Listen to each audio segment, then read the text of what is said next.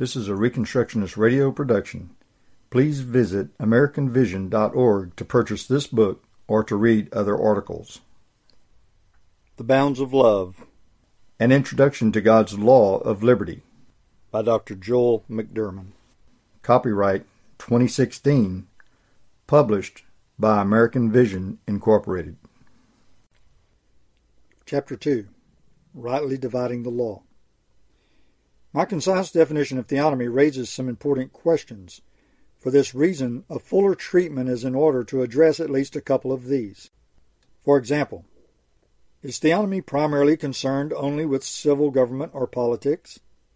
The short answer is no, and this is already implied in the concise definition as well as clear in the introduction. Theonomy is indeed much broader than civil government. It is about all of life individual, business, work, family, church, medicine, science, etc. It is, however, the unique position of theonomy to say that Mosaic judicial law contains abiding standards to which civil governments today remain obliged. In this view, the whole of the Word of God reveals abiding standards for the whole of life and society. But the most pressing question to be discussed is that of how to categorize the different laws God has given us. This will help us determine why they continue today or have been abrogated. Biblical categories for biblical law. The most important questions that my definition leaves unanswered is, quote, which Mosaic laws continue and which do not, unquote. And, quote, how do we know, unquote. After all, the position that the perpetual and obligatory moral standards includes, quote, some unquote civil laws means that we have to say which ones are included, which ones are not, and why. By what standard shall we determine? In this section, I will argue that whatever functional categories we determine Mosaic law may be divided for the purposes of continuity in the New Testament, there are ultimately only two categories. I will also argue that the standard by which we determine this is Scripture itself. The Bible, not man, tells us this. The importance of maintaining clear distinctions and a clear standard applies to all areas of law, not just civil government. But it receives particularly keen attention in the civil realm because several of the Mosaic civil laws have death penalties attached to them, and others would require considerable moderation of current penalties. Shall we execute Sabbath breakers today? What about adulterers? Whatever the propriety of determining a position based on how these questions are answered first, which does happen, unfortunately, they do have tremendous import for society. Getting the answer wrong would obviously be tragic, but then again, a wrong answer either way would be tragic. Theologians have arrived at all kinds of answers to this question. The differing views span the entire spectrum from arguing that no Old Testament laws remain today to arguing that virtually all do. In the middle, some argue that only a few laws apply, and others say more or even most. Some say that what laws do apply only apply in a spiritual way for the church. Others argue that some laws apply outside the church in the realm of civil government, but only certain, quote, principles, unquote, apply, and that things like the actual punishments prescribed in Old Testament law do not apply. At the heart of these disagreements are a couple of main factors. One, the relationship between Old and New Testaments. Two, different types or categories of law which appear in the Old Testament.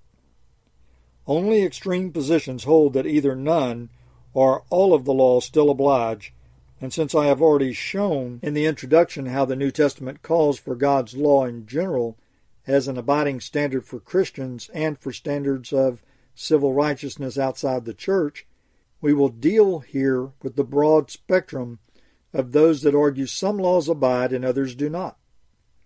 This means we will deal mainly with the second question. We must examine the categories Scripture uses to explain which laws remain and which do not. First, the most famous categorization of the Old Testament law, in the Reformed traditions anyway, has been called the quote, threefold unquote distinction. The three categories being moral, judicial, and ceremonial. We can see this threefold division easily enough in the structure of the law. In Exodus 20, God gives the Ten Commandments, the moral law. In chapters 21 through 23, God has Moses speak a series of mostly judicial laws to the people. These are written in a book, and the covenant is ratified on these terms by the people in chapter 24. Finally, in chapters 25 through 30, God reveals to Moses the pattern for the tabernacle and the priestly worship. With these three sections, we can see the functional division of the law into moral, judicial, and ceremonial categories. But whether these categorical lines are absolute and whether they determine continuity or discontinuity are far less clear. This view has been widely adopted but less commonly agreed upon in substance. All agree that the quote, moral unquote category, usually including at least part of the Ten Commandments, still applies, but arguments remain as to exactly what beyond the Ten Commandments can be categorized as moral and to what extent it applies. Arguments also exist over whether the Ten Commandments as a whole is, quote, moral, unquote, and thus abiding, or whether aspects of it, for example, the curses and promises attached to the second commandment, Exodus 20, 5 through 6, are peculiar to Israel only. All also agree that the ceremonial laws, sacrifices, temple rites, priesthood, feast days, etc., no longer apply, but even here arguments exist as to exactly how and why with some theologians, for example, dispensationalists, arguing that many of the temple rites and sacrifices will be revived during a future millennium. Likewise, those pursuing elements of high liturgy may actually appeal to the pattern laid down for the Old Testament priesthood. Finally, the civil category gives rise to important arguments as well. Some see important moral elements in the judicial quote, case unquote, laws of the Old Testament, and these, most would agree, remain today. But there is little agreement, or really even discussion, as to which of these laws, or parts of laws, constitute, quote, moral, unquote, elements and which do not. Further, it seems to be a majority, though very modern, position to deny any moral aspect to the Mosaic civil law and to dismiss these laws in their entirety as abrogated along with the ceremonial laws. In the end, despite the witness of the great Reformed confessions, for example, the Westminster Confession of Faith and the London Baptist Confession, to this threefold distinction there has never been consensus on important terms and aspects of it. Even if all agree that these three categories are properly biblical, there is no agreed upon standard for determining which laws belong in which categories, and thus which abide and which do not. In this very strain, some Reformed and later Puritan theologians of both Reformed and Baptist backgrounds arrived at what could be called a fourfold distinction of the law. These saw the traditional abiding moral core and an abrogated ceremonial set, but then divided the third category of quote, civil unquote, or quote, judicial, unquote, into two divisions of its own. The first judicial division included those judicial laws which were tied directly to the ceremonial law and the ancient state of Israel, and thus were abrogated along with it. The second set, however, were those case laws which were tied to the moral law, and thus abide along with it. We will cover these particular theologians and their arguments more thoroughly later. It is enough now simply to understand that they exist and what their position was. This position is important because it highlights the real nature of the problem. The truth is that all parties involved in this long enduring argument hold ultimately to a twofold division of the law. This is not merely to introduce yet another wrinkle in an already complicated discussion. Rather, it is an attempt to simplify the problem and explain why it has so far not been resolved. The two divisions are these those laws which abide and those which do not. With rare exceptions, no one has given a scriptural argument to support their positions of any other categories, or especially how particular Old Testament laws fit into them. Those that struggled and ended up defining four categories merely arrived at a more complicated version of this twofold distinction. In the fourfold distinction, we basically have the judicial law tied back to two other categories one which abides, moral, and one which does not, ceremonial. So we really ultimately have only a twofold distinction here as well those laws which abide and those which do not. Likewise, the more traditional and more popular threefold distinction includes variants in which either some or none of the judicial laws are abrogated, and so it really falls under the same assessment. In this light, we can still accept the classic threefold division of the confessions as a functional distinction. Quote, civil, unquote, is certainly separate and distinct from temple, priesthood, sacrifice, or, quote, ceremonial, unquote, law functionally, and is certainly a separate functional aspect from the declaration of core moral principles. But it can hardly be an absolute distinction by which we determine continuity or termination in the New Testament. After all, the commandment against murder is certainly moral, but it also certainly has civil ramifications. We ought therefore to inquire of the converse and we will find that virtually all of the civil side of that equation is just as much moral as it is civil, including the level of civil punishment prescribed. We will discuss this aspect more under the chapter, quote, The Abiding Judicial Standard, unquote. The language of the Westminster Confession of Faith makes these various distinctions clear. When it says that the civil or judicial laws, quote, expired together with the state of that people, not obliging under any now, unquote. It does not leave this as a blanket abrogation. Instead, it concludes, quote, further than the general equity thereof may require, unquote. This, of course, means two things. We must consider what is meant by, quote, general equity, unquote. We will do this later, and we must acknowledge that whatever part of the judicial laws does in fact involve, quote, general equity, unquote, does in fact abide today and oblige civil government. This means the confession's underlying assumption is that some part of the Mosaic Civil Code applies to civil governments today.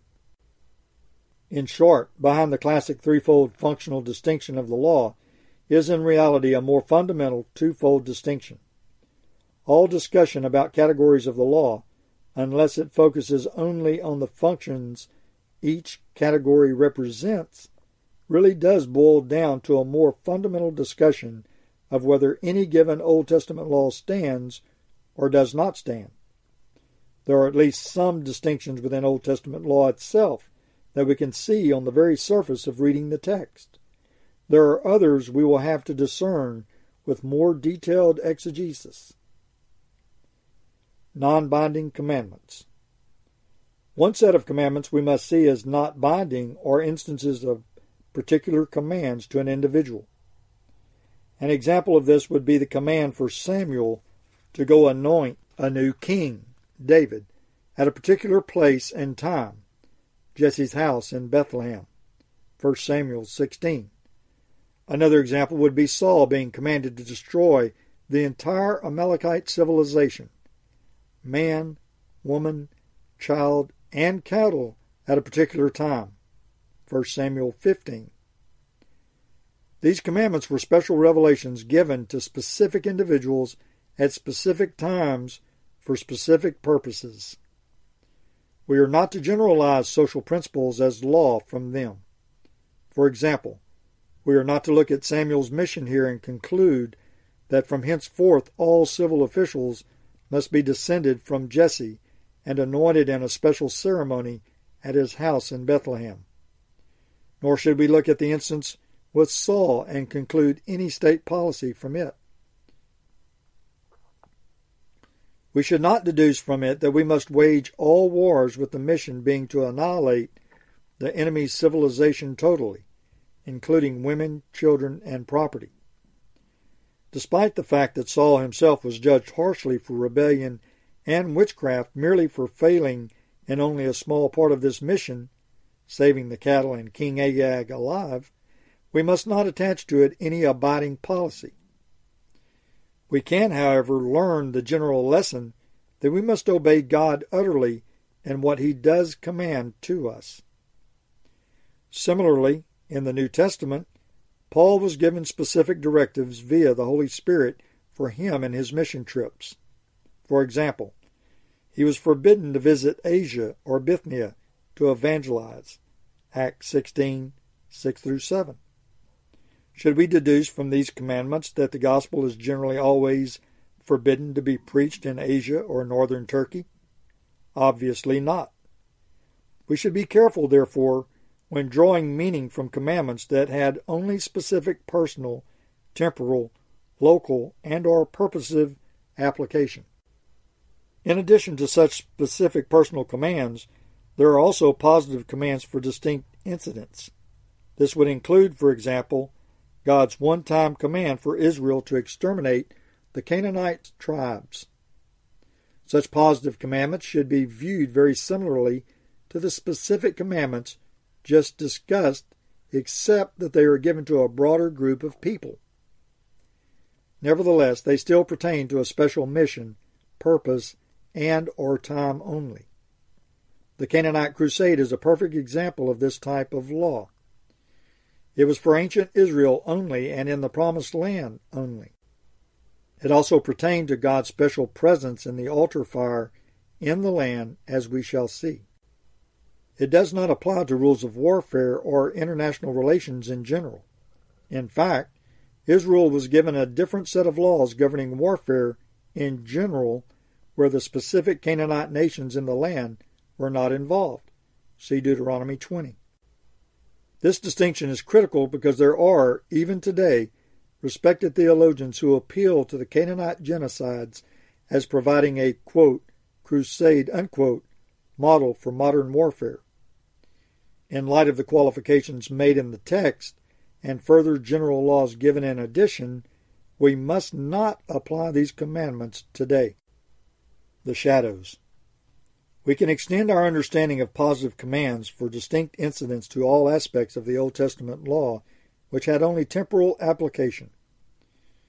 This category accounts for the vast bulk of Old Testament laws which are no longer in effect.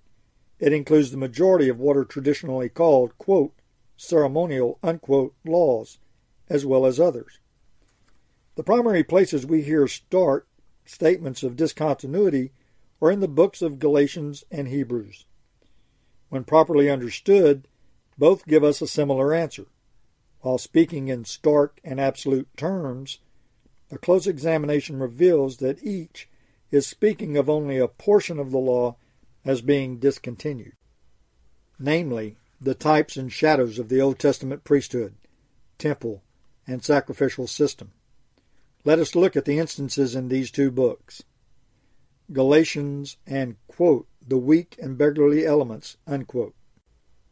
In the third chapter of Galatians, the word, quote, law, unquote, appears 15 times in only 29 verses, and almost every time it appears in a negative light. Here is a representative sample. Is the law then contrary to the promises of God? Certainly not. For if a law had been given that could give life, then righteousness would indeed be by the law. But the Scripture imprisoned everything under sin, so that the promise by faith in Jesus Christ might be given to those who believe. Now, before faith came, we were held captive under the law, imprisoned until the coming faith would be revealed. So then, the law was our guardian until Christ came, in order that we might be justified by faith. But now that faith has come, we are no longer under a guardian, For in Christ Jesus you are all sons of God through faith. Galatians 3:21 through 26. A couple things stands out here. First, there are no categories of law being discussed here, just, quote, the law, unquote. At this point, we don't know if Paul is speaking of the whole law as a single unit or only part of it. We will have to deduce this point from other passages. Second, Paul is clearly talking about a cessation of, quote, the law, unquote, in these passages. Quote, the law, unquote, was an imprisonment, a custodianship akin to slavery. See Galatians 4 1 through 7. That lasted only until Christ came. With no further understanding, it would be easy to conclude from this that the entire law, quote, the law, unquote, was abrogated when Christ came. That which Paul called a, quote, schoolmaster to lead us to Christ, unquote, including the entirety of the Old Testament law, and is now null and void. The problem with this view is that it would create a contradiction with the many passages we have already seen. The law is holy, just, and good. Paul appeals to the lawful use of the law, and the New Testament writers appeal to various parts of Mosaic law in order to support their arguments for Christian ethics. Jesus himself upheld all the law and the prophets via the law of love, and ordered his disciples to keep his commandments. Further, we have seen that the new covenant itself involves God writing his laws on our hearts. So, how could Paul here be arguing that the entirety of the law is abrogated? He is not. He is making a more nuanced point that becomes clear when you study the context of the letter. In Galatians 4 3, Paul refers to the time under, quote, the law, unquote, as, quote, when we were enslaved to the elementary principles of the world, unquote.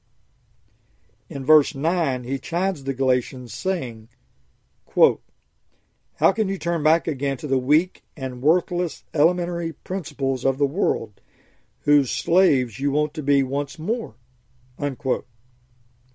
The KJV memorably translates the phrase, quote, the weak and beggarly elements of the world, unquote.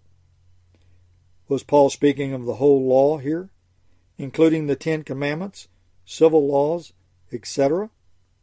The very next verse begins to eliminate the issue. Paul's condemnation is directed against those who, quote, observe days and months and seasons and years, unquote. Chapter 4, verse 10. It appears that Paul is concentrating on what have been traditionally called the, quote, ceremonial, unquote, aspects of the law. Several of the Galatians had been deceived into believing they had to follow feast days, Sabbaths, and especially circumcision in order to be faithful Christians. This was seeking salvation through work, not faith. Thus it is clear that by condemning, quote, the law, unquote, here, Paul is referring only to two things. One, any attempt to attain salvation through any works of the law, and two, those who require submission to certain ceremonial aspects of the law. This issue becomes clearer in two places. First, in Galatians 5, Paul's discussion of the quote, the law, unquote, turns specifically to circumcision. For freedom Christ has set us free. Stand firm, therefore, and do not submit again to a yoke of slavery. Look, I, Paul, say to you that if you accept circumcision, Christ will be of no advantage to you. I testify again to every man who accepts circumcision that he is obligated to keep the whole law. You are severed from Christ, you who would be justified by the law. You have fallen away from grace. For through the Spirit, by faith, we ourselves eagerly wait for the hope of righteousness. For in Christ Jesus, neither circumcision nor uncircumcision counts for anything, but only faith working through love. Galatians 5 1 through 6. This type of behavior is where the term Judaizing comes from. It is actually used explicitly in the Greek by Paul in Galatians 2:14 when he condemns the Jewish faction among the Galatians for trying to force Gentiles to, quote, live like Jews, unquote. Oh, Iodazen. From the discussion in Galatians 4 through 5, it appears he had in mind circumcision primarily and perhaps following the feast days and calendar as well. This view receives further support when we see Paul making a similar argument with the same language in Colossians 2. He argues that even the uncircumcised believers have been spiritually circumcised in Christ, and that Christ has removed the quote, legal demands unquote, against us by nailing them to his cross. Colossians 2 8 through 15.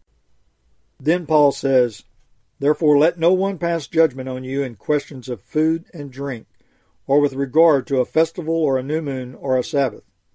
These are a shadow of things to come, but the substance belongs to Christ. If with Christ you die to the elemental spirits, principles of the world, why, as if you were still alive in the world, do you submit to regulations? Quote, do not handle, do not taste, do not touch, unquote, referring to things that all perish as they are used, according to human precepts and teachings. These have indeed an appearance of wisdom in promoting self made religion and asceticism and severity to the body, but they are of no value in stopping the indulgence of the flesh. Colossians 2 16 through 23. Paul is referring here to the same feast and Sabbaths. In Galatians, he called them, quote, weak and beggarly elements, unquote. Here, he just calls them, quote, elements, unquote, or, quote, elemental principles, unquote, which serve only, self made religion, unquote.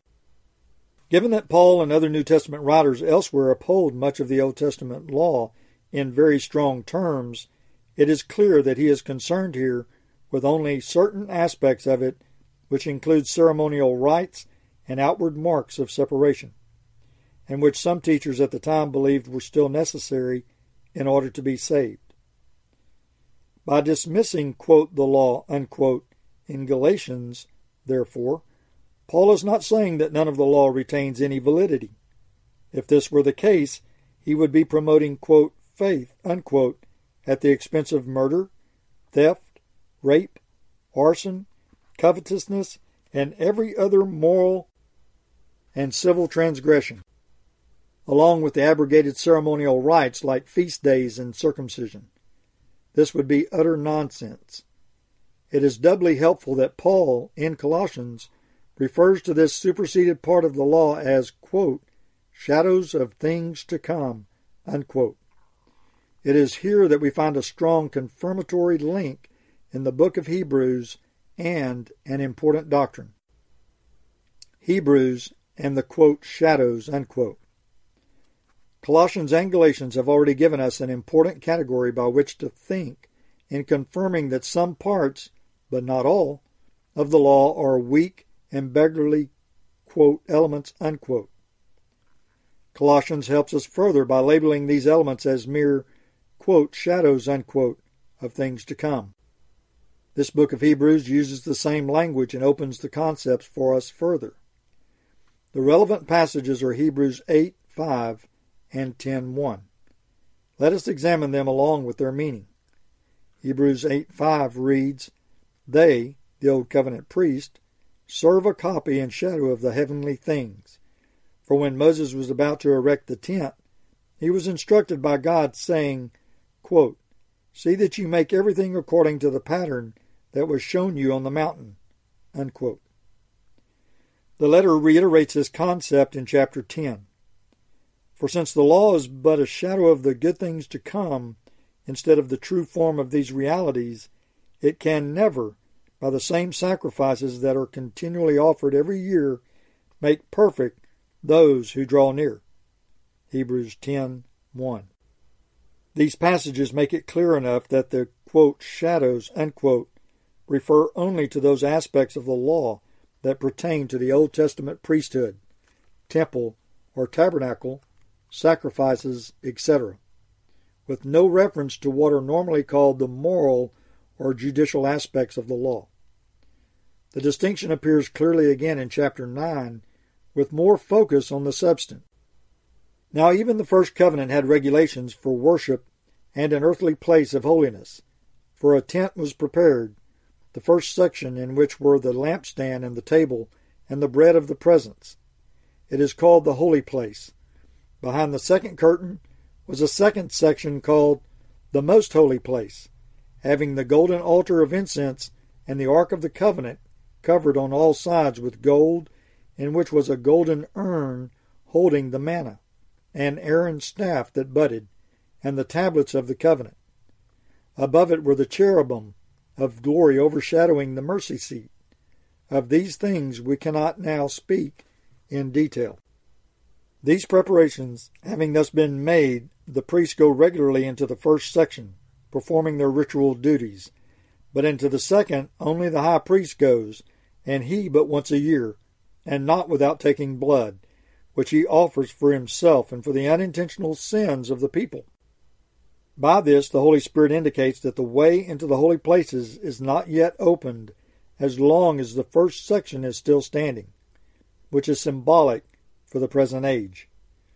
According to this arrangement, gifts and sacrifices are offered that cannot perfect the conscience of the worshiper, but deal only with food and drink and various washings, regulations for the body imposed until the time of Reformation. But when Christ appeared as a high priest of the good things that have come, then through the greater and more perfect tent, not made with hands, that is, not of this creation, he entered once for all into the holy places, not by means of the blood of goats and calves, but by means of his own blood, thus securing an eternal redemption. Hebrews 9 1 through 12, emphasis added. The argument here is the argument of the letter to the Hebrews in general. The new covenant is superior to the old. Specifically, it has a superior priest, Christ, superior sacrifice, Christ Himself, the Lamb of God, once for all, and superior temple, heavenly, not earthly. This section makes clear that these, quote, symbolic, unquote, aspects of the law deal only with these things.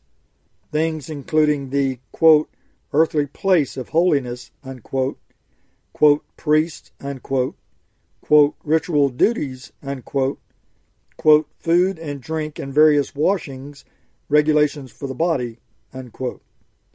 These are all things Paul previously called out as the mere quote elements unquote of the law. Colossians 2:17. This being the case, we learn that the priesthood, sacrifices, rituals, and temple of the old covenant are therefore only quote symbolic unquote. The Greek word here literally translate as quote a parable unquote. The letter argues specifically that these are temporary being imposed only until the quote, time of Reformation, unquote. Chapter 9, verse 10. When was this, quote, time of Reformation, unquote? The letter indicates that this time had already been inaugurated with Christ, would be finalized once the old temple was no longer standing, chapter 9, verse 8, and that this end was very near already then. Quote, and what is becoming obsolete and growing old is ready to vanish away. Unquote. Hebrews 8:13. But what about the rest of the law? As we have already seen, the same passage that says these old elements were obsolete and about to vanish also says, just three verses earlier, that in the new covenant, God will write his law on our minds and hearts. Hebrews 8:10. So obviously, the entirety of the law did not vanish along with the priesthood, temple, rituals, and other elements. In other words, the rest of the law was not part of the quote, weak and beggarly elements, unquote, or the quote, shadow of good things to come, unquote. The rest continues in capacities such as we have seen God prescribe in Hebrews 8:10 and 1 Timothy 1 8 through 10 as well as the Gospel and epistles of John. The great question is, still, how do we know where to draw the lines? How do we know which parts of the law pertain to the temporary quote, shadows unquote, of the law and which parts continue as everlasting moral and judicial standards? We will further answer these questions in the next couple of chapters. The Reconstructionist Radio Podcast Network brings to you a complete lineup of podcasts where you will hear practical and tactical theology. Our desire is not simply that you consume our shows, but that you also live out your faith in every area of life. We can talk all day long about these things, but if we fail to put them into practice, then we fail as ambassadors of Jesus Christ our King. Subscribe now to your favorite Reconstructionist Radio Podcast Network shows, or you can subscribe to the Reconstructionist Radio Master Feed, where all of the content we produce, including the audiobooks and audio articles, will pop up as soon as they are available. And don't forget to visit ReconstructionistRadio.com to volunteer as a narrator or to partner with this ministry financially. May the Holy Spirit stir you into action for Christ and His kingdom